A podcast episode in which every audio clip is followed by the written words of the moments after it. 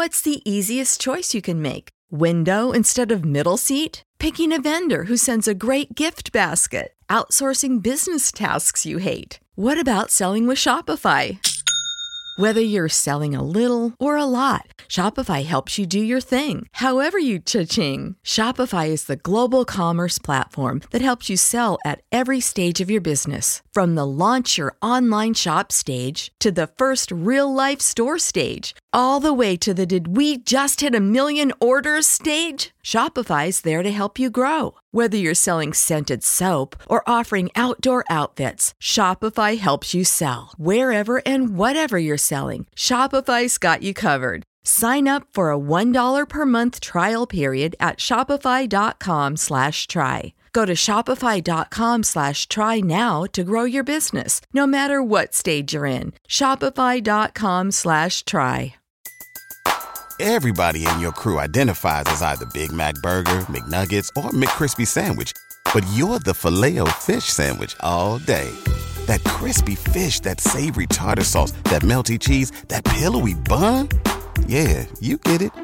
Every time. And if you love the filet of fish, right now you can catch two of the classics you love for just $6. Limited time only. Price and participation may vary. Cannot be combined with any other offer. Single item at regular price. Ba da ba ba ba.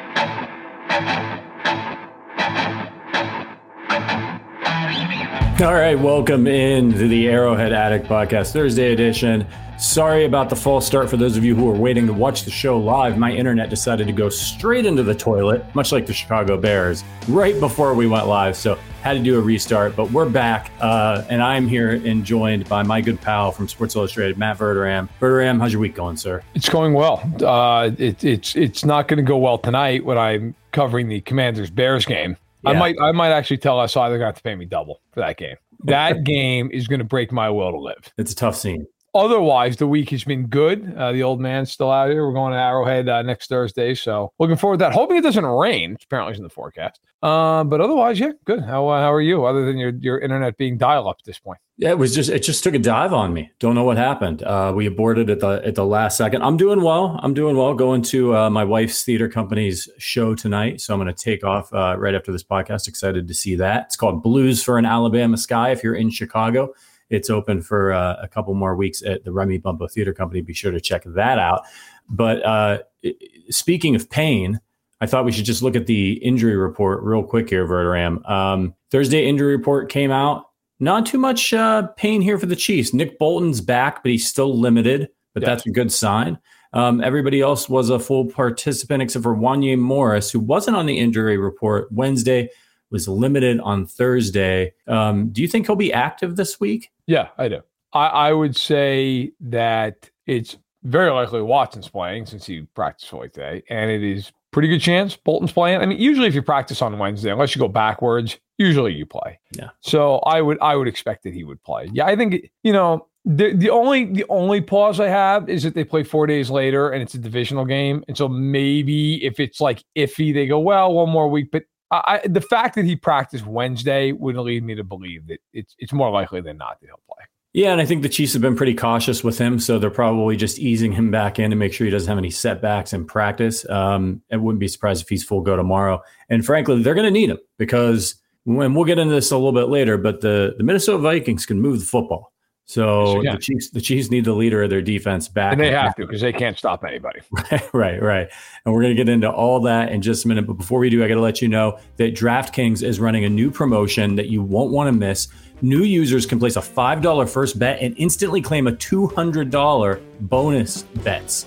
Uh, you'll be rewarded with separate, no sweat, single game parlay every single day when you opt in. All you have to do is sign up with our code Arrowhead. Using our code Arrowhead not only gets you these great bonuses, but it also directly supports our podcast. If you've been considering signing up for DraftKings, make sure to use our code Arrowhead to maximize your first bets and parlays.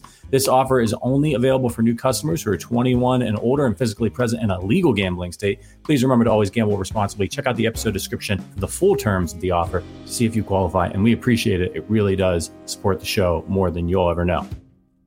Okay, we got to get to the game. We got to talk about all that stuff further in, but I want to get into this wide receiver situation with you. Um, now, I don't know if you've been on Twitter today, but I pretty much spent my entire evening yesterday going through every single pass of the Chiefs Jet game multiple times because I wanted to see if the if the Chiefs receivers the the the, the, the drum beat on Twitter right now is the Chiefs receivers can't get open and we need to trade for Hollywood Brown. People are even saying trade for Trace uh, Chase Claypool. Who that needs to stop. Yeah, they got to stop passing out drugs. Stop, stop in the schools. Okay, um, Chase Claypool's not fixing your problem. I promise you. Um, so if you're interested to, to see what I saw, head over to my Twitter at r patrick allen. It's a pinned tweet. It's it, God bless you if you make it to the end of it because I I broke Twitter. It wouldn't let me do any more. It's like 60. I went through all of their all of their passes. I screenshotted them so you can see for yourself right before Mahomes lets go of the ball who's open, who's not open, and, and what coverage were they in. You know, was a guy running a route right into three guys who are in zone coverage, and you can say, oh, well, the, the receivers didn't get any stats. Well, what was he supposed to do? Fly over them? Um, so I've got a whole breakdown. I've got my my take on it, and I'll get to that in a second. But I wanted to hear from you, Verderame. Do you think that this is a little bit of hysteria on the part of some of these people who think that the Chiefs receivers are all garbage all of a sudden because they're not putting up big stats? I don't think they're garbage, but I don't think it's hysteria either. They they need to figure out the best combination, the best way to utilize some of these guys. I tweeted out, I can't remember if it was Monday or Tuesday, it was earlier this week. They need to they need to lean on Rashee Rice more. Like I don't care that the kid drops a passer game. I mean, I care, but like I I would rather live with that than have Skyy Moore run 50 routes and not catch a pass. I, I don't need to see Skyy Moore 50 snaps a game. I don't have to see it. I've seen enough of Skyy Moore to know that at this point in his career, that he's just a guy. And that's backed up by the fact that he started four games this year with Patrick Mahomes as his quarterback and had a combined zero catches in two of them. I want to see Rice get more targets. I want to see Rice get more involved. I think MVS is the one of all of them I don't worry about. He's a veteran. You know what he's going to do. You know why he's there. He'll be fine. He'll have a couple hundred yard games and he'll bounce back, and no one will care. Kelce will continue to ramp up his production. I'm not worried about Kelce. I'm more worried about the rest of this group. I don't know what like Kadarius Toney was supposed to be this guy who was going to be a real big part of the offense. Oh, he's a breakout guy. You saw fantasy football people talk about it nonstop. Well, Kadarius Toney is currently uh, looking at. Let's see, he is one, two, three, four, five, six, eighth in receiving yardage on the Chiefs, four yards ahead ahead of Jerick McKinnon, thirty-three behind Isaiah Pacheco. He has nine catches. He has no touchdowns. Blake Bell has a touchdown. So, not feeling great about that. The other guy that, look, I'm not in the building every day, so it's hard to kind of judge this, but I'll, I'll toss it out anyway. I'd like to see more of Justyn Ross. Like, I know that he's young and he's raw, and I, I get all that. Try him. What do you have to lose? Because some of these guys, I just don't think have the athleticism that a Ross does. And so give him the opportunity. Now, if you don't think he knows the playbook well enough, all right, fine. I understand that. I respect that. But I think the Chiefs need to shake it up a little bit. I don't think it requires some massive influx of talent from the outside. But I do think that this is a group, they are leading the league in drop percentage. They're leading the league in drops, period. They they are killing the offense with this stuff on penalty. And by the way, despite all that, they're third in the league in offense. So I'm not really worried about the offense. They'll figure it out. But yeah, the receivers are a legitimate concern right now. All right. I'll tell you what I saw. And and and look, I, I don't blame people for being concerned because the offense as a whole has been sluggish. I think and and again, I just went through the Jets game. I didn't go through every single snap of every single game and watch the receivers so far, but I went through every at length. That Jets game was not on the wide receivers. That Jets game was on the offensive line and Patrick Mahomes. They were on they were on a roll. They were going to crush the Jets. And then Patrick Mahomes threw two terrible interceptions, killed drives. They got the safety, and it just sort of derailed everything. And the Jets got going on offense, so that took the ball out of Mahomes' hand for a little bit. And in the second half of that game, the Jets they dropped seven every single every single play of the first half, just about. In the second half, started mixing up a little bit, started playing a little more man and and and you know they would every once in a while they would just drop uh, six guys instead of seven. But they were in umbrella shell coverage the entire time. And a lot of the routes the wide receivers are running are designed it looks like obviously i don't know exactly what's going on but you see them running running guys open. They're running open trying to get travis Kelce open trying to get noah gray open trying to open it up underneath because they can't there's they're they're so fun. They're playing so deep. The Jets were. Yep. They- people are like well, MVS, like you know, our, good pal from this podcast, Adam Best. He said, "Well, you know, MVS is just out there running wind sprints." Well, half the time he's running wind sprints and taking two two guys with him Right. and, and opening things up underneath, or he's blocking. Um, what I saw in this game was I saw uh, MVS did get open a couple of times, just didn't work out for a couple of different reasons. Justin Watson gets open uh, and does a nice job as well. I know he's much maligned in Kansas City. And Rice, those were the three that actually stood out in this game. Uh, Rice is, does a great job of finding holes in the zone coverage, um, but a lot of times they're out there and they're they're so scheme specific and they're just rotating guys like crazy that I think that this expectation that there's going to be a Tyreek Hill like receiver on the Chiefs Oh, no, again, God, you know, gonna, that's going to eat up all the targets. I think it's unreasonable, and I think in that Jets game, I, I think there's a few things going on here. The Jets are a really good defense. They were incredibly disciplined in that game. They stayed put. They did not bite on the Chiefs' eye candy, and they showed a lot of it. When they did bite on the eye candy, that's when you got that Noah Gray touchdown, um, which was a fantastic design by by Andy Reid and and uh, and the team. Um, but I think at the at the end of the day here, you've got that first game with no Kelce, where they were dropping everything under the sun, a game they should have won. So that started your narrative. Oh, these receivers, they're a problem, right? Then you go into the, the second game of the season. They're just working Kelce back in. sluggish performance again. Then they boat race the Chicago Bears. And then they go up against a good defense in the New York Jets. I'm not saying they're perfect, but what I am saying is it's not as bad as people think. And as this season goes on, I think you're going to see Rasheed Rice have a huge game, maybe even Skyy Moore. You're going to have your MVS game, and it's going to kind of go like that. They're going to find their groove. I do not think they need to trade for anybody. If they can't make it work with the guy, they've got a lot of talent. And I know a lot of people think that they don't.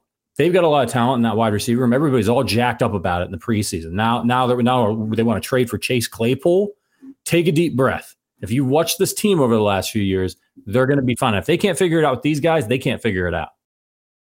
Say goodbye to your credit card rewards. Greedy corporate mega stores, led by Walmart and Target, are pushing for a law in Congress to take away your hard earned cash back and travel points to line their pockets. The Durbin Marshall credit card bill would enact harmful credit card routing mandates that would end credit card rewards as we know it. If you love your credit card rewards, tell your lawmakers hands off my rewards. Tell them to oppose the Durbin Marshall credit card bill. Everybody in your crew identifies as either Big Mac Burger, McNuggets, or McCrispy Sandwich. But you're the filet fish Sandwich all day. That crispy fish, that savory tartar sauce, that melty cheese, that pillowy bun. Yeah, you get it. Every time. And if you love the filet of fish, right now you can catch two of the classics you love for just $6. Limited time only. Price and participation may vary. Cannot be combined with any other offer. Single item at regular price. Ba-da-ba-ba-ba. All right. So let's run through a few good numbers and a few bad numbers. Uh, the the offense specifically, yards per play, which a lot of people will tell you is the most important stat of, for an offense. The Chiefs are fourth in the league. They're tied with Buffalo. They're tied with Denver, believe it or not. Five point nine yards per play. Okay, only teams ahead from are Miami, San Francisco, and the Minnesota Vikings. The Chiefs just overall passing yardage, okay, not average or anything. They are sixth in the league. Okay, they've thrown for one thousand twenty four yards. In touchdown passes, they are tied for fifth. They have eight. Uh, they, if you look at net yards gained per pass attempt, and that can be a little wonky because like garbage time can skew that. Chiefs are eighth, which is fine. Um, if you want to talk about their rushing offense, they're third in the league running the ball yards per attempt. They're at four point seven, and in total rushing yards are ninth, which is huge for that team. They are typically not that close. They're fourth in the league in first downs by rushing. Uh, and if you look at first downs by passing, they are 11. So they are just outside the top 10 there. Now, keep diving in a little bit. Okay. So yards per completion, they're 11th, which is not great, but it's also not a disaster. Like they can improve upon that. Here's an interesting number sacks. They've given up two all year long. Okay. They're easily the best there. Sack percentage, as you would guess, they're number one in that 1.3% of the time Mahomes is sacked. Um, they, they are in, you know, if you look at completion percentage, that's a spot they'd like to improve. They're 20th. Okay. They'd like to get a little bit better there.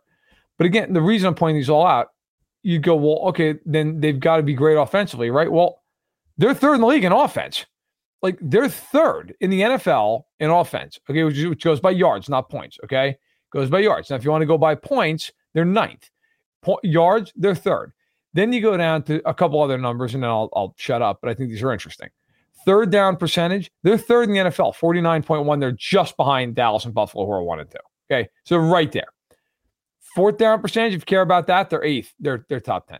Red zone in the the offense is 16th. They were they were a top five red zone team before last week. They went oh over four. Okay. So we'll see if they can bounce back there. And then lastly, drive average number, and all this, if you're curious, by the way, is all on pro football reference. I think it's a it's a great statistic uh, base to look at. They're seventh in the league in points per drive. They are seventh in time of possession per drive. They average the fifth most yards per drive. Um, they, in terms of drives that end in some kind of a score, they're eighth. All this is to say, you know what their problem is right now?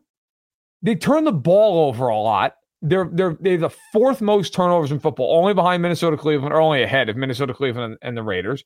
And they have a right tackle who's taken 10 penalties this year. Okay. The leader last year in total for the whole year was 14 penalties. Jawaan Taylor's taking 10. And then lastly, the drops. They are the worst team in the league in drops. So it's not as though my point of laying all that out is to say it's not like this offense is some wreck. It's not. It's not the juggernaut that we've seen in past years. But about 25 plus teams would gladly switch spots with the way the Chiefs have played to this point. Not what they usually are, not what they could be, what they've been. So I think sometimes you get a little bit like almost, well, what the hell? What's wrong with them? When in reality, yes, don't get me wrong. They clearly need to clean up some stuff the turnovers, the penalties, the drops. But there's one commonality with those three problems they are all self inflicted.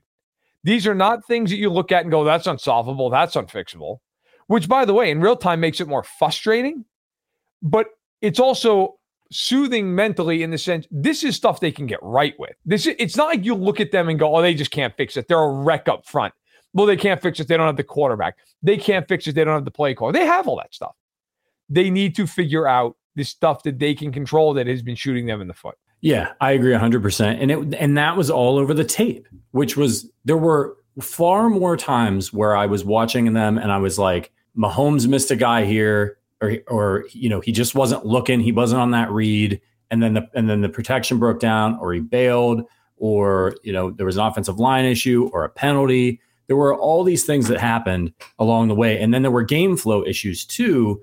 That where where they ran the ball twice and it just didn't work out, and so they were in a third and long situation. So when you go back and you look at these plays in their totality, you'll often find that it's not just this one thing. There was very few times I was like, well, this play didn't work because receivers couldn't get open. That was that just wasn't the case. There right. were instances of that, but by and large, not the case. And there were very many times where there was a guy open and it just didn't work out, or the Jets made a play. You know, they're trying to win too. So I just would urge everybody take a deep breath.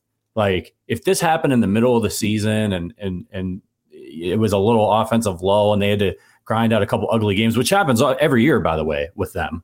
Nobody would be panicking like this. But I really do think that first game with all the drops and that second sluggish game with Kelce, you know, just getting eased back in, then the Bears game, and now you look at the stats and they say, well, look at these re- receiver stats. They took they took half the game off. they say we're right. killing them. Well, so, you know. and, and, and oh, the other part of it too, and you mentioned it. I was at the game. I covered it for Sports Illustrated. Listen, the first game was an absolute travesty. Okay, and when you have a four game sample size, that's going to color a lot of things. Yeah.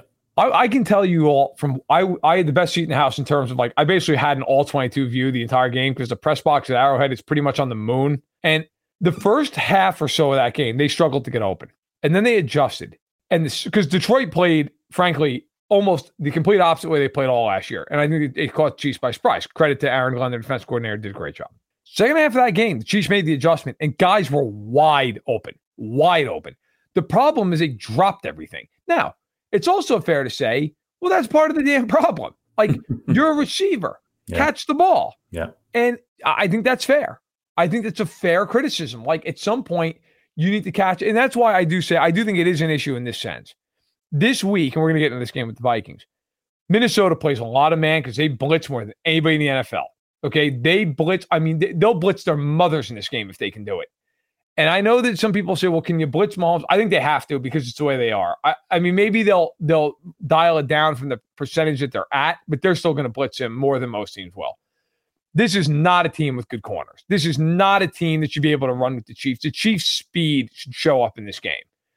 If they can't get open against Minnesota, then I think it's a whole other conversation.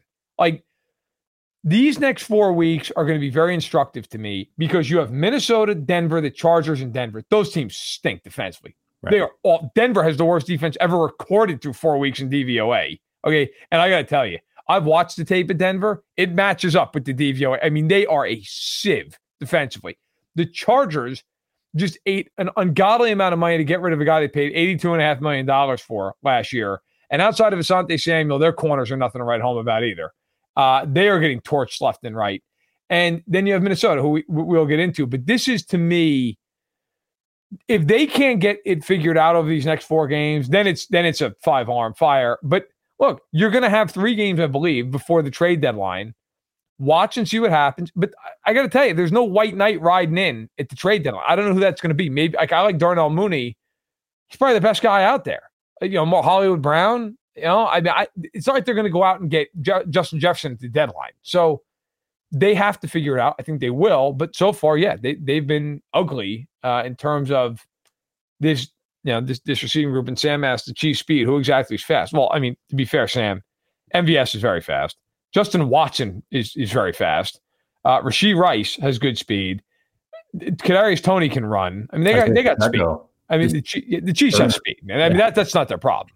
You yeah. know, with all due respect, I appreciate the opinion, but like, now you could get into do they have you know big bodied guys? I mean, MVS is tall, but he's lanky. You know, Rice is more of a box out type guy, but like they, they have speed. The Chiefs should have no problem in man winning some of these one on one matchups, running away from guys. The question is going to be, can they catch the ball? That's the problem. Yeah, and and the couple times they were on some deep routes, and there's always almost there was always a safety, at least one they would get a step on their guy and they would have a chance for some of these big plays and it didn't work out. But I'm like, for a lot of you asking, well, where are all the big plays? And I, guys, go watch the tape. I, you can't, if they're all standing 40 yards off the line of scrimmage, it's going to be hard to get a down play deep downfield. You know, the Chiefs know that they're terrified. Teams are terrified of Patrick Mahomes and what he'll do to them. And yep. so they, and it, and it, you know, they're trying to slow down this offense. And the Chiefs, they're running plays and they're running cle- they're running guys down there to clear people out. And that's why you're. I, I will tell you who else stood out on tape is Noah Gray. He can move. He man. can play. That kid's yeah. a good player. Yeah. yeah. Which, by the way, I think is maybe one of the solutions here. Yeah. So if I'm the Chiefs, and, and I'm not just talking about this game, but just in general moving forward, like they have they have played a lot of two tight ends anyway. I'm not saying they're not doing this. I got to tell you, go to more of it. Like put Gray out there. That that kid can play like a receiver put him out there. Yeah. I remember when they drafted him talking to somebody in the building who, who literally thought he was the best player in that draft class. Like a high up person was like, I think this is the best guy of, of our draft class. That's a draft class that inclu- includes Bolton, Humphrey, and, and Smith. Now, I think as time has shown, I don't think he's going to be Humphrey or, or, or Bolton, maybe, but Noah Gray can play. Like he would be a starting tight end on 20 teams in the league. So yeah. I'm with you. Like if you're the Chiefs, look, go to 12 and that does a couple of things. Okay. Number one, you can run out of it because it's two tight end set, right? So it, you do that. You also put teams in a bind defensively because now they got to choose. You got two tight ends out there. Are you going to stick in nickel or are you going to play base? And if you play base, the Chiefs are going to throw against that all day long. And if you play and if you play nickel, it gives the Chiefs an advantage in the run game. And let's face it, the Chiefs are still going to throw against it because uh, Kelce is not going to have any problem going against a safety or a backer. Lastly, it takes one of these receiver spots off the field. So now you're playing like the, by the way, the Niners did this forever. They just did it with Juszczyk instead of a two tight end. Like they just put, right. put him out there. You're taking a receiver off the field. So now, like let's say MVS is MVS. Okay, so you're fine there. And if Rice steps up, there you go. There, there, there's a solvent to a lot of your problems. I'm not saying you're going to stick in that 80% of the time, but if I'm the Chiefs, I'd go more two tight end sets, even more than they've already done because they work. Yeah. The Chiefs are really good at that and it causes a lot of problems. Most teams are not built from a defensive personnel standpoint to play against 12 personnel. They're built to play against 11 personnel.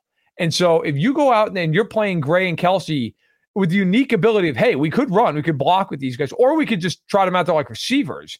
that becomes a much harder thing to deal with. That is a very, very difficult uh, schematic problem for a lot of defenses. It is. And the play they scored the touchdown on to Noah Gray, they had on the right side of the line, they had, they had Noah Gray with his hand in the dirt. They had Kelce and Rashee Rice. And they ran Rashee Rice straight up the field into he and he basically took out two defenders. And the third guy got caught between Kelce and Gray. And Gray went deep and Kelce went shallow, and they ran the same pattern. And guess who the guy shaded towards? Travis Kelce. Noah Gray was wide open. It was a great scheme. Rashee Rice did his job. It wasn't about him getting open, it was about him running interference. Kelce, they're terrified of, and they're not scared of Noah Gray. And then he caught the ball, and then they saw how fast he was. You would have thought the safety probably thought he was going to be able to run him down, couldn't do it. Scored. So I'm with you, man. Uh, I'd love to see more of that. And given the looks that they were getting against the Jets, I think I think there's going to be a lot of opportunities for Noah Gray. And you saw Mahomes going to him.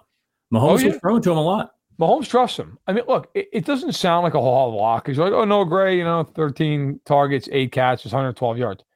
He's on pace for like 500 receiving yards. Right. Yeah. I mean, he's a backup tight end. Now, the, the problem is, is, you know, Kelce's only played in three games. He's averaging, you know, 52 yards a game, which for him is nothing. But look, he's also the kind of guy, he's going to rip off like four 120 yard games in a row and nobody's going to care. Uh, Watson, to his credit, is actually the one guy I think deserves more poly or more shine than he's getting. He's on pace for like 650 yards. Yeah. Like for Justin Watson, that's like the problem has been Skyy Moore outside of one play has done nothing. Uh, MVS is sitting there on pace for 400 yards, just six catches. But again, he's a guy that I, I'm sure will be fine. He has a history of that.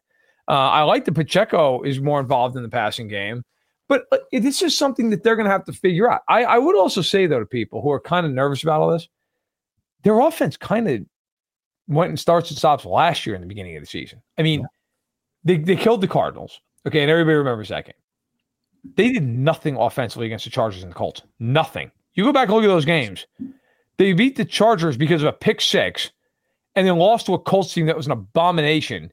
And then the Buccaneers game, they ran for a ton of yards, but they, they weren't exactly like high flying offensive. I don't want to say they weren't good because they scored 38 points, but it wasn't like a game that you watched and went, oh my God, they looked amazing. I mean, I'm looking at the box score right now. So the box score in that game, Mahomes threw for 249, 6.7 yards per attempt. He was sacked three times. And they ran for a buck 89. That was the big storyline out of that game. But they weren't. I mean, Kelsey, Kelce was Kelce had nine for 92. Everybody else was kind of just like there, you know? I mean, it wasn't a game that you looked at and went, oh my God. That that offense really didn't start to fully take off. Even the next week, yeah, they scored 30 but they got down 17 nothing to the Raiders, and they didn't play well at all against the Bills in that game. They scored 20 points and they lost. It didn't really start to take off the second half of the year. And then they killed the Niners. That was kind of the game where they really went. And then and then they came out, they had a bye, and then they, they beat Tennessee in a game where the offense again was not great. And then it kind of took off. Then they beat Jacksonville, beat the Chargers, beat the Rams, they, they, you know, and so on and so forth. But it it took a little while. I mean, the Chiefs didn't come out. I, they were great week one and then they, offensively, really, they weren't great again until they played the Niners like six weeks later. So it, it yeah. took a little bit of time. I think the season worked out okay. Yeah, and that Rams game was ugly. You know, the the Chiefs kind of had a new look, a little bit of a new look offense last year, yep. and teams adjusted. Don't don't think they weren't watching tape all offseason trying to figure out like what are we going to do with Kansas City? We know we're going to play Kansas City this year. Their Chiefs are dealing with some new guys. They're dealing with some new looks probably that they weren't seeing last year a lot it's going to be okay. Uh, they're going to figure it out, and I think they, they got the guys in the stable to get it done. All right, let's get into this game here. Um, just before we do, I want to let you guys know if you want to become part of the Arrowhead Addict family, check out the link in the description.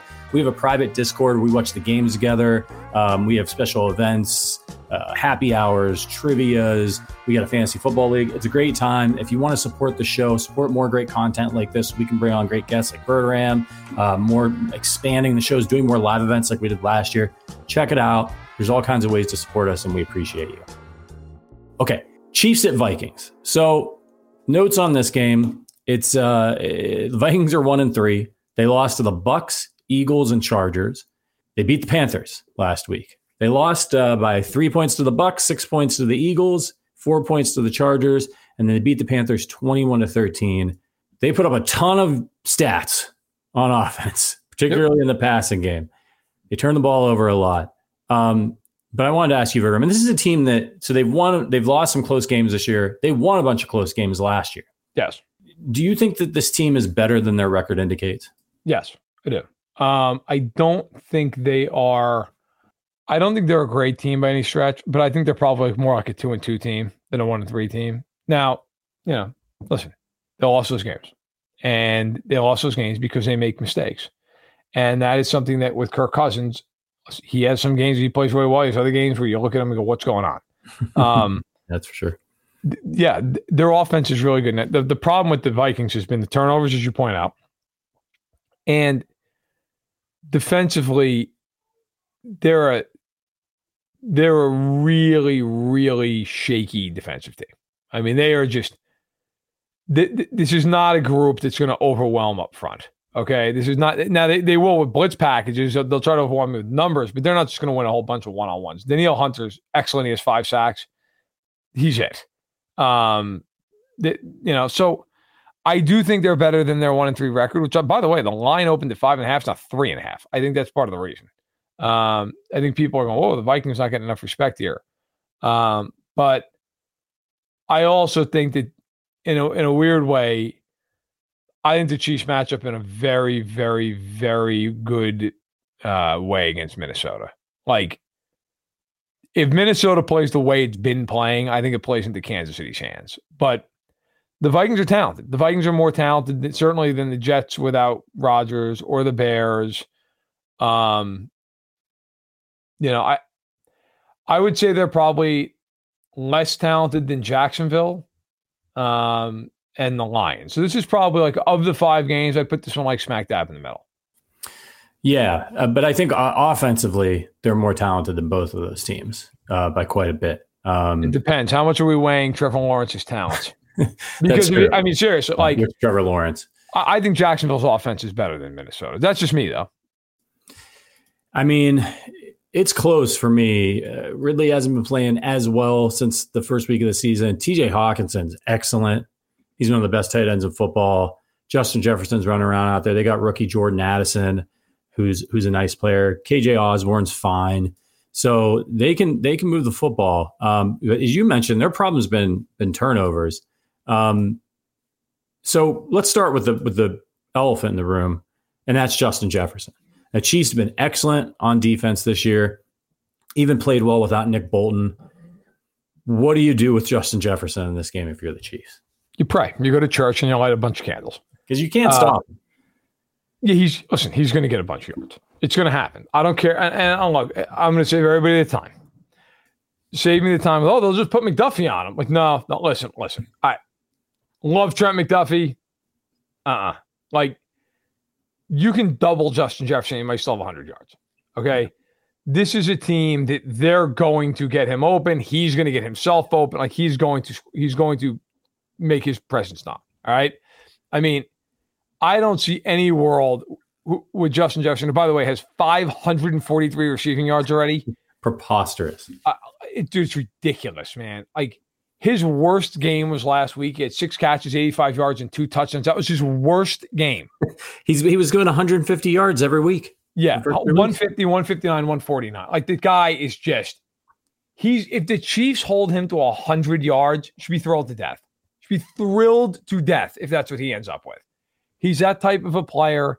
And look, they got other guys too. Okay, Jordan Addison's a nice, good looking rookie, 185 yards. Hockenson's a good tight end, 203. And, and by the way, KJ Osborn is a decent receiver. So yeah. they got guys. I mean, they, they, are, yeah, and Osborn's not, i I'm not trying to make him like a great receiver, but he's like an MVS type of receiver in terms of production. So I, I think you almost, in my opinion, have to accept the fact that Jefferson's going to get a minimum of like a buck 20. And then you just have to go, all right, like, all right, now how do we mitigate everything else? Because if Jefferson, let's say he goes for 125, let's just give him a nice round number 125. If the rest of the team matches that, who cares? They're not winning the game, right? Like, I mean, unless the Chiefs really crap the bet on offense, they're not going to win that game. Like, the key to me in the game is not letting everybody else go off. It's not letting Addison have 100 yards and Hockenson have 90 yards and a touchdown. Like that if if if if Jefferson has 10 catches, for, you know, whatever. Like I said, you know, buck 20, buck 25. It's not ideal. I mean, obviously you want to hold him down more than that, but if he does that and the rest of these guys combine for a buck 25 or a buck 30, who cares? I, you know, I mean, and then of course there's the other approach of hey, you do everything you possibly can to shut him down and let everybody else beat you. But I, I don't like that because he's still going to beat you sometimes. Yeah. So I, I think you just live with it. There are some players in sports, you just look at the guy and you're like, yeah, man, I get some basketball, right? Right. LeBron his prime. That dude's putting up 30. Like he's going to have a 30, 10, and 6.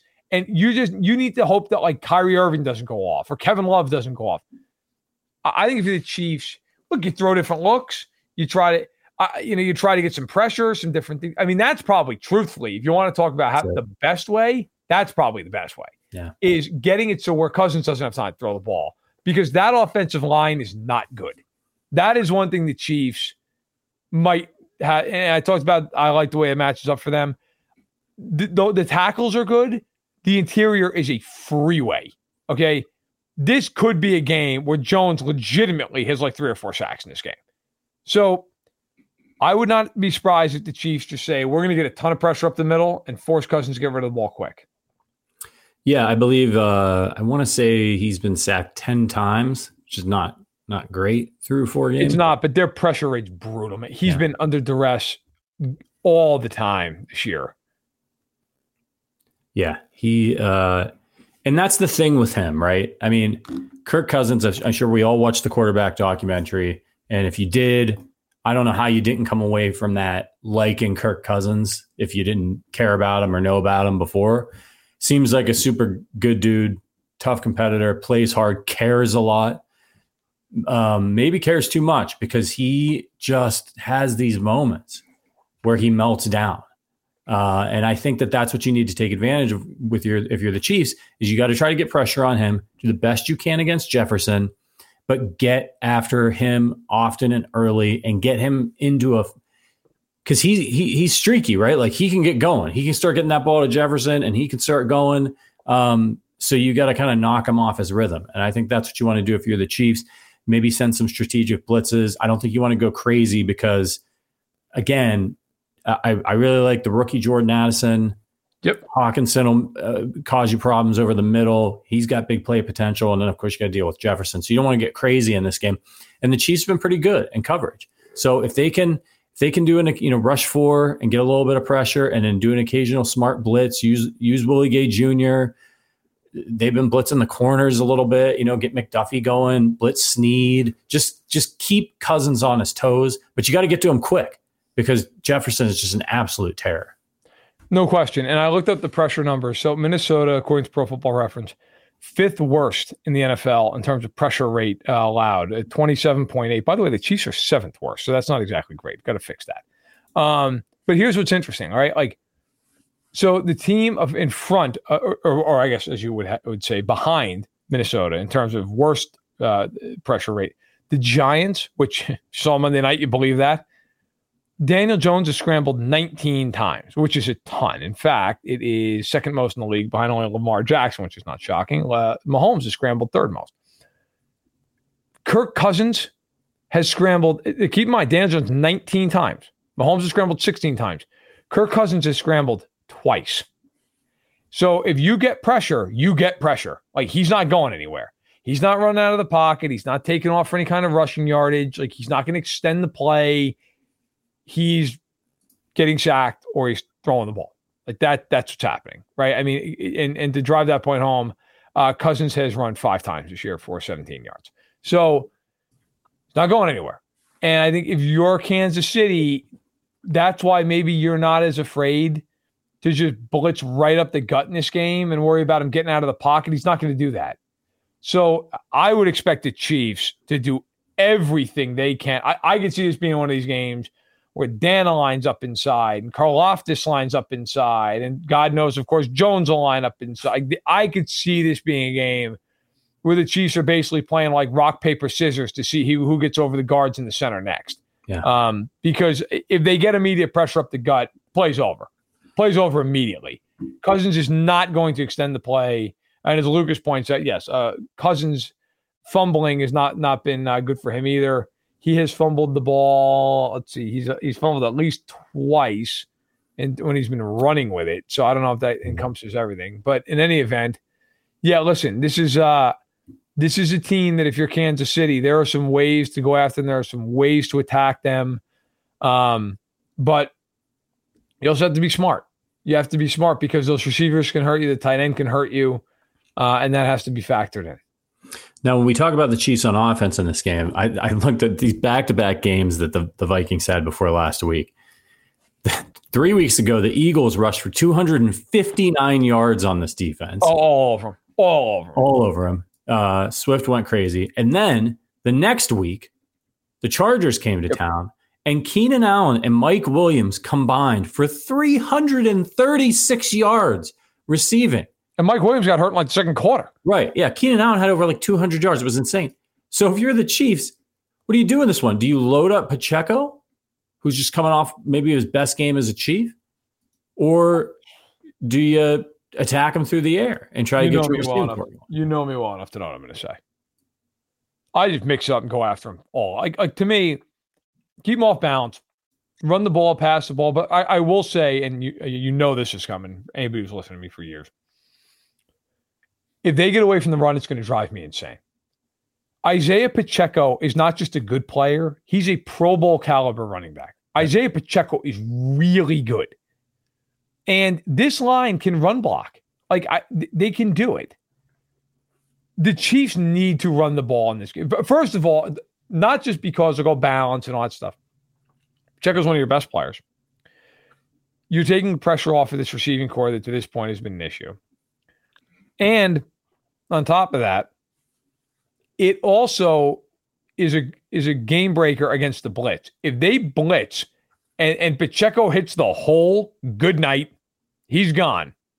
There's nobody else. So if I'm if I'm the Chiefs, I'm looking at this going, okay, we'll run the ball some here. I normally with them, I don't always love these outside runs, especially with Clyde Edwards Helaire. Drives me nuts.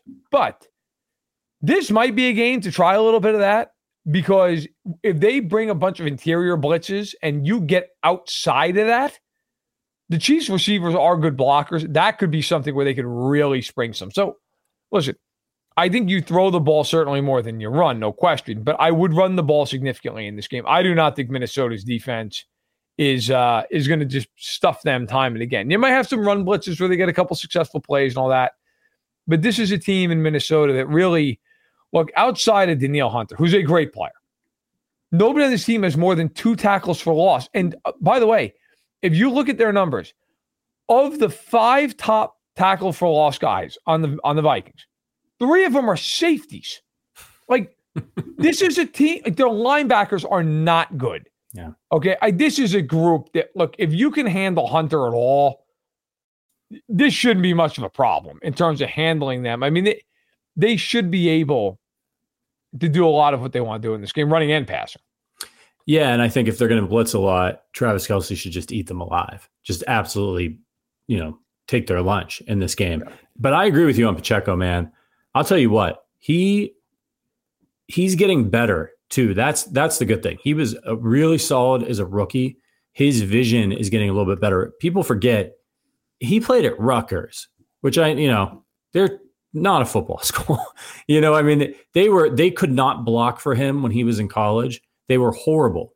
So one of the knocks on him coming into the draft was that he was kind of an impatient runner, didn't allow his blocks to set. Well, it's because he didn't have any. So he was just trying to get his, and of course you see his running style as well. The guy's just you know, he's the energizer bunny, wants to run through a wall. But now he's starting to see the field better because he's got a year under his belt. And that's exactly what you've seen on some of his big runs. And then you see once he gets out there, he's got the speed to take it to the house. Uh, which, by the way, it was uh, on that big run that he had. Um, I think it was Trey Smith who just knocked knocked it, it Smith, another yeah. zip code. But also, I think it was, I believe it was MVS who turned who turned his guy. I think he he was on Sauce Gardner and turned him away from the play on the outside to make room for uh, just for all the people trashing MVS. He, he doesn't just run streaks and catch footballs. Anyway, um, okay, so you know uh, we talked about turnovers with the Vikings, and they're minus eight in the turnover ratio coming into this game. The Chiefs are minus three. So Yeah. not good for either of them, but really bad for the Vikings. Can the Chiefs take the ball away in this one? I mean, everybody else is. So uh, yeah, I would say yes, but you know, I think it's really one of these games where I'm more focused on the Chiefs not turning the ball over than taking the ball away. I mean, yes, the answer is yes. They certainly can. And I think a lot of that is set up by can you get pressure on Cousins immediately? Because if you can, you can force some mistakes. Um, and if you're the Chiefs, you're talking all week about ripping the ball out and punching at the ball and all those things. But to me, if you're Kansas City, you want this game going, hey, look, it, it- we don't have to necessarily win the turnover battle. Can't lose the turnover battle. Cannot lose turnover battle. That is the bigger issue. That is the bigger problem, right? Now, they've gotten away with it at times. Okay. They lost the turnover battle at Jacksonville. They had three turnovers, they only had one takeaway, and they won the game. Um, and then last week they they were minus one again. They won the game. Um, I can't even think with the Bears. The Bears, well, the Bears I think were even, but the two turnovers the Chiefs had, they were up like 41 points. So I mean, yeah, take that for what it is. I mean, that, that also kind of skews things a little bit, right? Like two, they had two ridiculous turnovers from Gabbert. Right. That, to be fair, weren't even on Gabbert, but like, Yeah. you know, I, I agree. This is a game you'll love to see a takeaway or two. At the same point, I just think for the Chiefs, the biggest thing is not giving the ball away. If you're even, you're fine. You just don't want to be negative. Yeah. Yeah. And my my advice to the fans out there who are maybe excited about this defense, they're going to give up some plays in this game. Don't have a meltdown in the if you're a member in the Arrowhead Addict Discord and get you know get banished to the Shadowlands in there or uh, or on Twitter when they get a couple big chunk plays. That's what this offense does. It's going to happen. It's about when they get into the red zone, can the Chiefs stiffen up, force Kirk Cousins to make some mistakes, make him kick field goals? The Vikings want to get in a shootout because it's pretty much the only way that they can win. The Chiefs need to just stand tall, accept that they're going to give up some big plays, um, but nothing over the top. No easy ones, no turnovers. I agree with you. All right. So, what are your, uh, on the defensive side of the ball, in place of keys to the game this year? I want to know who's your defensive player and offensive player who need to step up for the Chiefs to win this one. When you say need to step up, we talking about guys who like need to play better or guys who just need to be a force in the game? Yeah, who's going to be the force in this one? Who do the Chiefs need? If there's one guy that, that Chris- Jones. well, yeah. Chris Jones in this game. I, I honestly God think he can destroy the entire game if he plays well. I, I don't know if anybody's watched a lot of Minnesota this year. Guys, I'm not kidding. It is a freeway. Guards in. It- it's the Autobahn watching that team try to block. It's brutal. Like, I don't even care if they double Jones. He could have three or four sacks in this game. If I'm the Chiefs, I'm like there are going to be plays. I would move Karlaftis and Jones in together. I'd put them both in there at D tackle. I mean, I, I would do everything I could to get. I'd blitz the A gap. Like I mean, everything. So Chris Jones is the guy there for me. Offensively, I- I know this is kind of a stupid answer, I guess, but Mahomes. I mean, he, he didn't play well last week, um, and I think this is the kind of a game he could have a huge game. Yeah. I think he could have a huge game. Um, to me, this is a team you're going to see a ton of blitzing. You're going to see a ton of man coverage. You're, I mean, I, I just think this is an opportunity. And by the way, I keep referencing, and I, you know, they, they blitz a lot. They blitz a lot. I, I always try to give numbers with that. Minnesota this year, a normal team, normal year, team that blitzes the most in the NFL. It's usually around 40 to 45 percent, somewhere in that range. Minnesota's leading the league in blitz percentage this year at 57%. Okay. That's impossible. Like nobody blitzes more than 50% of the time. And that, and by the way, that's down from a week before when they before they played Carolina. It was at 63%. Like they blitz and blitz and blitz and blitz, and they play man behind it. And this is a game. This is a game where Andy should show off his ability calling plays, scheming things up. And Mahomes should just be able to use his intellect to, to know what's coming and then just slice him. I mean, there is no reason in this game not to be able to do that. Minnesota's defense in the past has been all against pass has been awful. They are sixth worst, uh, sixth worst in, in yards after catch allowed. They have been awful in that regard. Uh, air yards are they're right in the middle, so they're a little bit better with that. But that bodes well for the way the Chiefs want to play. Is just because, by the way, the Chiefs are top three in the league in yards after catch for their receivers. This is a game where identify where the pressure's coming from, get the ball out to a guy in space and let him run because they could run for a long time, a long time. I think this bodes well for the Chiefs. I think Mahomes has to play well and identify and do what he does, and he'll be fine. And then Jones could wreck the game. Yeah, I would watch out for. I wouldn't be surprised if Pacheco gets a few through the air in this one. Look, look for them to get Jerick McKinnon involved in this game if they're playing a lot of man coverage. Get some of these out of the backfield, stretch yep. things out. There's going to be some space run to run screens. My yeah. God, it'd be wide open. There's nobody yeah. to cover it. It could be a big Toney game if they can get him going. They they've got a lot of screens uh, against the Jets. They would move Toney in motion, bring him into the backfield, run him back out. Uh, so you know they're setting some things up with him, try to get him the ball, and they want to try to get him the ball while he's got a full head of steam going. And so this is the kind of game where if they've got him in man coverage and they do run on the he runs around the quarterback, runs in the backfield, he could do some serious damage. Um, so it should be exciting. Um, uh, oh yeah, good. Sorry, I'm, I, I got distracted by. By our, I think we, I think you guys had a super chat. Yeah, we got a super chat here. Do, do you know what this? Yeah, uh, so, uh, this one came from uh, uh, Siam. I don't know what this means, Verderame. He says, uh, what's, what's, the comp- what's the compensation to give for Jefferson? Oh, That's you'd a- give for Jefferson? Is that what he's saying? Yeah, yeah. He's asking what, what it would cost in a trade. More than the Chiefs are willing to give up. Yeah. Um, bro, I'm not even exaggerating. You're probably talking three first round picks.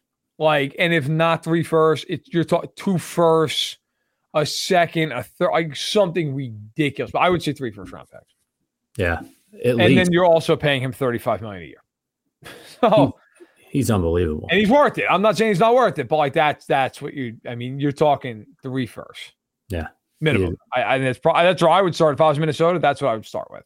Yeah. Um, so that's not going to happen. But I, you know, and we, I think we talked about this. I, I, I'm not, I'm not trying to be that guy, but I've done enough spots in the last week. I can't remember. I think we talked about here. Like if I'm the Chiefs, I'm looking at Darnell Mooney, and I'm saying that guy had a thousand yards a couple years ago. He's on his rookie deal. He's never had a quarterback. Matt Nagy knows him because he had a thousand yards for Matt Nagy in Chicago. Um, Mooney's small. He's not a big guy, but he's fast. I think Darnell Mooney would be awesome with the Chiefs. I'm not saying he'd be like the answers to their wide receiver one stuff. Yeah. I think he'd be a really nice number two. Um, I would prefer him over Hollywood Brown. I would prefer him over way over Chase Claypool. Um, but I'll give you another guy. KJ Osborn in this game. Like KJ Osborn's a, a good player. Uh, he's not great, but he's good. I like KJ Osborn. Uh, I see Jeremy saying call about Michael Pittman. Yeah, listen, Michael Pittman would be great. He would be an, a, a wide receiver one. Okay, the, the problem is Indy is two and two, and they have a rookie quarterback, and are they going to give away his real only weapon on the outside? Right. So it's it's tough. It's tough. But uh, you know, right now, listen, they, you know, the, the Chiefs uh, they got to figure out their own issues, and then and then you go from there.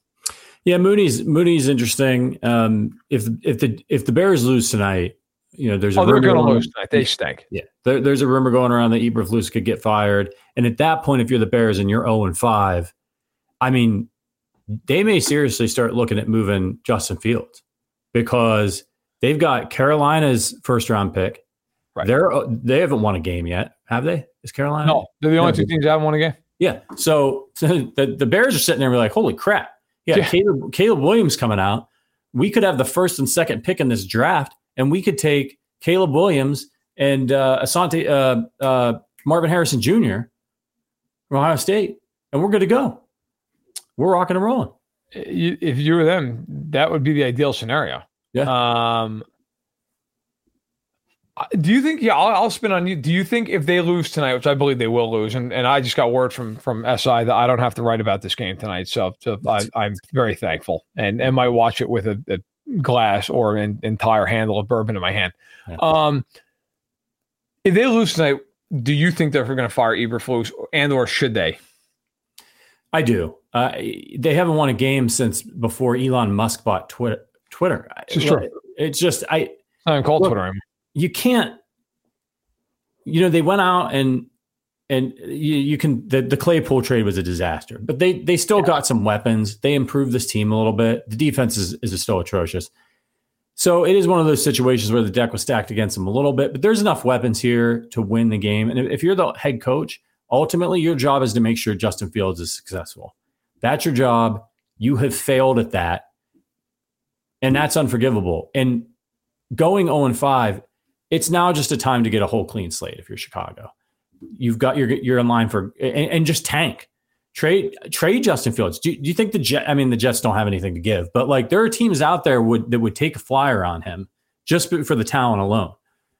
And then you set the table. You say we're moving on. Like he needs a fresh start. We need a fresh start. God knows Justin Fields wants to get the hell out of there. I'm an Ohio State guy. I'm rooting for Justin Fields, but I last offseason thought that they should have, not to go too on a tangent, I thought they should have traded him and taken CJ Stroud because I knew CJ Stroud was going to be good and I knew he was going to be better sooner than Justin Fields. And just because Justin Fields ran around like a maniac because he's an incredible athlete last year, everybody's like, oh, you can't trade him. He's going to be, was, yeah, but he's still completing 50% of his passes. He can't throw the ball. He's not been able to do it in the NFL. And now they're uh, reaping what they sow, but they might they might fall ass backwards into Caleb Williams. So, you know, maybe they might. Out. I so like, I actually fall on this though. Like I, I don't know that firing him. What does it do? Like, you know, because you got to think too. Okay, Luke Getsy is the offensive coordinator. There's no head coaching experience. You're gonna you're gonna promote Luke Getsy and let him coach team because I got to tell you, their offense is not giving me a whole lot of confidence. He's coach team. They don't have a defensive coordinator after the ugliness that went on there uh, during the Chiefs week. He's not there anymore. Who the hell's coaching that team? Like, I, and you got to factor in this is a franchise, okay, that let Dave Wannstedt coach forever and then had Dick and let him hang around for a while. And then Lovie Smith was like, okay, let's say whatever you want about Lovie Smith. Like they actually won a bunch, and they went to a Super Bowl with him. It's like fair enough. I'm not getting on Lovie. Then he looks like Vince Lombardi compared to the guys he had after him. Yes, no question. Then Mark Trestman rolled in, one yeah. of the worst head coaches I've ever seen. John Fox showed up, abject disaster, right? Nagy then four years, and now here we are. I they show this is an old franchise run by the McCaskey family, which is the daughter of George Halas, essentially. And she is, I believe, over 100 at this point. Like, they're not ones to really have a knee jerk reaction. They don't typically bow to public pressure. I'm not saying I'd be shocked if he's fired. I'd probably just let this train wreck play out. I know the fans don't want to hear that, but I'd be like, you know what? We're gonna suck. We're let's really just lean into it. Trade any like I'd trade Ngakoue. I would trade Mooney. Claypool, they're just going to have to cut. Nobody's trading for Chase Claypool. But like, the hell with it. I'd get rid of all these guys. And if they stink, they stink. And I'd move on. Now, the problem for them is going to be like, you're going to have to just deal with this year. I mean, I don't see any way around that. Obviously, they're, they're not going to fix this thing. But like, you know, DJ Moore is probably the one guy that it's like, yeah, he's pretty safe. Um, but man, even like, I'm just looking up his numbers real quick. If they traded him there's no dead money. like, I mean, I'm not saying I think that's going to happen, but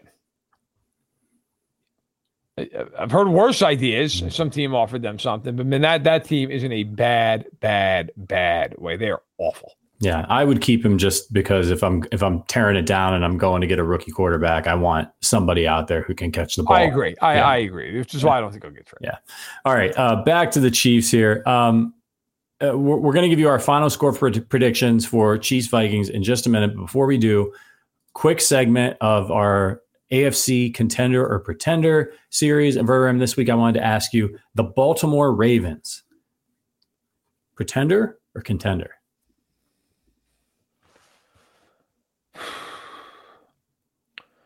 I think they are uh, pretenders. I think they're contenders in the sense that right now, I think you, you got to believe they're the best team in that division. Um, I don't believe that they in a playoff game are beating Kansas City or beating Buffalo. I don't even know that I think they're beating Miami. Like I Jacksonville, where's the game? You know, if it's in Baltimore, I'd probably take Baltimore. If it's in Jacksonville, I'd probably take Jacksonville. Um, I just I have a problem with Baltimore in the sense that we I feel like we do this every year with the Ravens. Like, who's catching the ball? I, now Zay Flowers has been a good player for them. Okay, he, he's a good looking rookie. Yeah, Beckham's already been hurt a bunch. You know, I, Bateman again already hurt a bunch. Andrews missed some time early in the year. You know, you look at them and go, okay, like who's it going to be? Beckham is 66 yards in two games. Bateman has 59 yards in three games. It's just like, I don't know. I mean, can they throw the ball enough? Can they do that? The running game is basically Lamar and then some Gus Edwards. I just look at them and go, I, I think defensively they're eh. Like, I think they're a good team. I don't think they're a Super Bowl contender. Yeah, I'm with you, Pretender. Uh, they're a divisional round exit, in my opinion. Solid team, but some of the question marks that have dogged them for years, I think will dog them again this year. But who knows? Maybe they'll turn it around. All right, Chiefs Vikings final score predictions. I see some of you in the chat have already started to sound off. Brian says Chiefs 38, Vikings 21. Allen F 17 to 6 KC. Well, if the Chiefs sold the Vikings to six points. But also if the Chiefs only score 17, that, that yeah. is going to be an interesting yeah. room after the game. Yeah. Um, Chiefs 41 to 17. Kelce, three touchdowns. Pacheco, two touchdowns. And Toney, one. And Mahomes, one. Wait, so how the hell are they only scoring 41 points? Yeah, that's uh that's a lot of touchdowns. Jeremy says 37 23. Casey DC, 34 23 Chiefs. Warped Chiefs 38, Vikings 31. Close one there.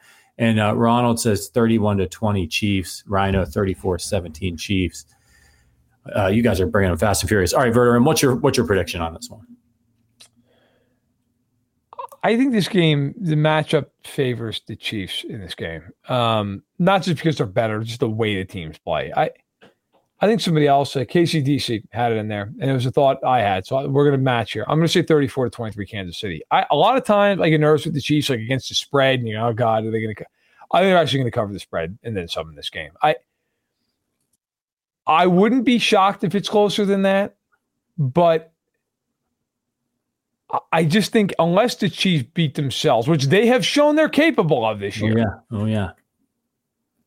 I just think Minnesota is not stopping them in this game. I, I don't. I, Minnesota's defense is, is not good. Uh, Action Jackson, hey man, hey, your Bills. Hey. Look at you, three and one. Good for you, dude. Um, I uh, I just think this is a game where Minnesota is going to have to get a couple of key stops, and I don't think they can get them. Like say what you want about the Jets, they can get stops. Detroit's defense can get some stops. Um, uh, Minnesota, I, I just feel like this is going to be one of these games where it's like third and four a bunch, and the Chiefs just convert them constantly over and over and over and over. And I think there's going to be a handful. I think that's going to be the difference in the game. I think there's going to be some third and sixes for Cousins that Spagnuolo just puts him in hell. And they, they blitz him and they sack him and they force a throwaway or an inaccurate pass. Uh, give me Chiefs 34 23. I like it. Um, for me, this one, I think I'm worried about it. I'm nervous. In fact, I almost picked the Vikings. I just had a weird feeling about it. I think it's just the explosiveness that they can have on on offense, and I really respect Vikings fans and the atmosphere. I really want to go see a game in Minnesota. Every time they're on TV, like I just think it's an they get the horn, and it seems like it's a it's a great place to watch. Holmes has never played there. Yeah, he hasn't. That's right. I think if he wins this game, he'll have beaten 30 of the 32 teams, which is bananas, 30 or 31. Because he's never uh, the game that they beat them in 2019. He didn't play. That was the the Matt Moore Matt Moore game, right? Yeah, yeah. Um, so I, you know, I think this is a tough environment the Chiefs are going into. They they finally got up to Schneid last week, so the the fans will be a little bit energized. Chiefs want to jump on them early. Things start going wrong, then they'll just remember that they're not good again, hopefully. But I got it a close one. Uh, Chiefs 28, Vikings 24. And my bold prediction for this one is that Travis Kelce will have more receiving yards than Justin Jefferson. I think wow. Kelce goes off in this one. All right. Yeah, um, I should say wow. Like that's not crazy. I mean, yeah, first Hall of Fame. Okay, fair enough. Let's see if it let's see if it plays out. Uh, you'll be with us, I think, briefly after the game. Okay. Before we go, Patty's Power Rankings, everyone's favorite segment. Uh, this week, I thought we'd bring it back to football Verderame. Give me your three. You don't have to put them in an order if you don't want to, but give me your three favorite current Chiefs. But they have to be They have to be non Mahomes Kelce. Can't use those two because that's just boring. Okay. Um, just trying to make sure I'm just going. I'm, I'm going to try to rank them, so I'm trying to do this quick in my head. Uh, uh non non Mahomes Kelce Chiefs. I, I would say number number three is probably Bolton. And I, I, will admit too, I, I interviewed him uh, during training camp. He couldn't have been any nicer. It was a great interview. We had a, we had a good time chatting. Uh, but I just love the way he plays. He's downhill. He's, he's, a big hitter, and hell, they don't win that Super Bowl without him. So, um, I would, I would put him at three. Um, this is a weird one. I just love the way the dude plays. Number two is uh, is Pacheco. I, I, I just love watching him. Like, I guess since it's a weird one. Like, there's plenty of guys. Um, but I, I, don't know that he'd be in the top three for some people based on how talented the team is. But man, Pacheco is just, I love watching his style. And the number one is Chris Jones. I mean, I, I don't give a rat's you know what about all this stuff during the summer. And I, I care less. That guy is an awesome player. He's been everything you could ever have asked for as a chief, as a leader, all that stuff. And also, like, honorable mention to uh, to Trey Smith, who, man, just paves the road. Yeah. Like, Humphrey's the best of their alignment, and Thuney's number two. But, like, man, when when Trey Smith really gets the goods on somebody, it's one of the best things that happens all game long. You know, that block he had on the Pacheco run, that guy's still getting up. Yeah. Right. I, I, love when Trey Smith just pulls out and destroys somebody, man. It's um it's fun to watch. But yeah, give me give me those three. Give me uh give me Bolton, give me Pacheco, and give me a uh, Love it. Love it. Uh for me, uh, on the defense side of the ball, I got to go L'Jarius Sneed. Much in the way that you really like Pacheco, I love the way Sneed plays. Yeah, um, hard nose, versatile player, just uh, kind of a blue collar guy, gets the job done uh, without a ton of flash, but he can do it all. So he's really fun to watch. Uh, and I'm going to go to the offensive line. Joe Thuney, tough as nails, great player, can play inside, can play tackle if he needs to, can play with a club on his hand all uh, all season long. Uh, really big fan of his. And then I got to go. I got to go Creed Humphrey, man. I hope he's a chief for life. Uh, great player, great hair, just everything you want. He's everything you want in an offensive lineman. You know what I mean? Like when you when you like think of an offensive lineman in a lab and what you want him to look like and how you want him to behave and all that stuff. It's Creed Humphrey, man. Uh, love that dude. Creed Humphrey. It's also hilarious that he was uh, on SNL. I know they cut out the you know, whatever, but it's you know it's on YouTube, so he might as well have been on SNL. It's, it's hysterical. Um, by the way, as we uh, as we wrap this, I'm just I'm looking. I always I always am on Twitter during these just to make sure we're not missing anything that, that came out. Um, Dick Butkus passed away at 80 years old. Oh, this, yeah. And uh, you know, I gotta say, um, had the pleasure of talking with Dick once. Uh, it was actually on Sack in the Box. It was on our podcast, and, and he came on and he was gracious and he was a, ton of fun. Um, I know there's a lot of people, unfortunately, who are probably like, "Who is Dick Butkus?" Uh, if you don't know, go to YouTube, type type in Dick Butkus, and go watch some of his highlights. He would be fined for about every hit he ever had nowadays. Uh, not even so much because they were dirty, just as violent as they were. Like Butkus was, you could make a really good argument the greatest inside linebacker in NFL history. I, I would make the argument, frankly. Um, Dick, Dick Butkus, if he would have stayed healthier and you know, his knees betrayed him as his career went on. He just was beat up. He was an unbelievable talent, like not like a great player, not a really good player, like an all-time, arguably top ten in NFL history. I mean, regardless of position, right? That level play. Only played nine seasons, was an eight-time Pro Bowler. How great was he? He made the All-Decade team in the '60s and the '70s, despite the fact that he played from '65 through '73. So he missed half the 60s and most of the 70s and was still named to the all decade teams in both. Um, was, was just an unbelievable talent, five time first team All Pro. Um, somebody who deserves recognition, you know, as, as, one of the greatest players to ever live. So, um, unfortunately, gone at the age of 80, but just wants Dick Butkus was um, pleasure to speak with, and also one of the greatest football players to ever live. Yeah, may he rest in peace and our best to uh, all of his loved ones uh, during a tough time. We know. Um, yeah, and uh, before we get out of here, everybody, just want to thank you for your support. Uh, you know, you got to subscribe to the Arrowhead Addict YouTube channel if you want to make sure that you're alerted the second that we go live. Sometimes we do for an emergency podcast, all those things. Make sure you're liking and subscribing on the YouTube channel, on iTunes. Uh, and check out, we've got a premiere narrated by yours truly, the history of Travis Kelce video. That's dropping at uh, 5:30 Central, so in about 15 minutes. So you can just hang out, rewatch some of this if you want to, and then uh, check out that premiere coming up on the Arrowhead Addict YouTube channel. Uh, great work by our, our, our producers here, um, Sean Daly in particular. I know worked really hard on it, so hats off to him. Um, and hope you all enjoy it. All right, Verderame, thank you so much for joining me. We'll see you again on Sunday. Godspeed tonight. Uh, if, at least you don't have to write about it. Um, and uh, and and hats off to uh, producer Richard for taking care of us and keeping this thing rolling, especially during the early technical difficulties. All right, everybody, we will be back on Sunday uh, for our Chiefs pregame show, halftime show, and postgame show. Uh, and we'll see you then. But until then, as always, go Chiefs.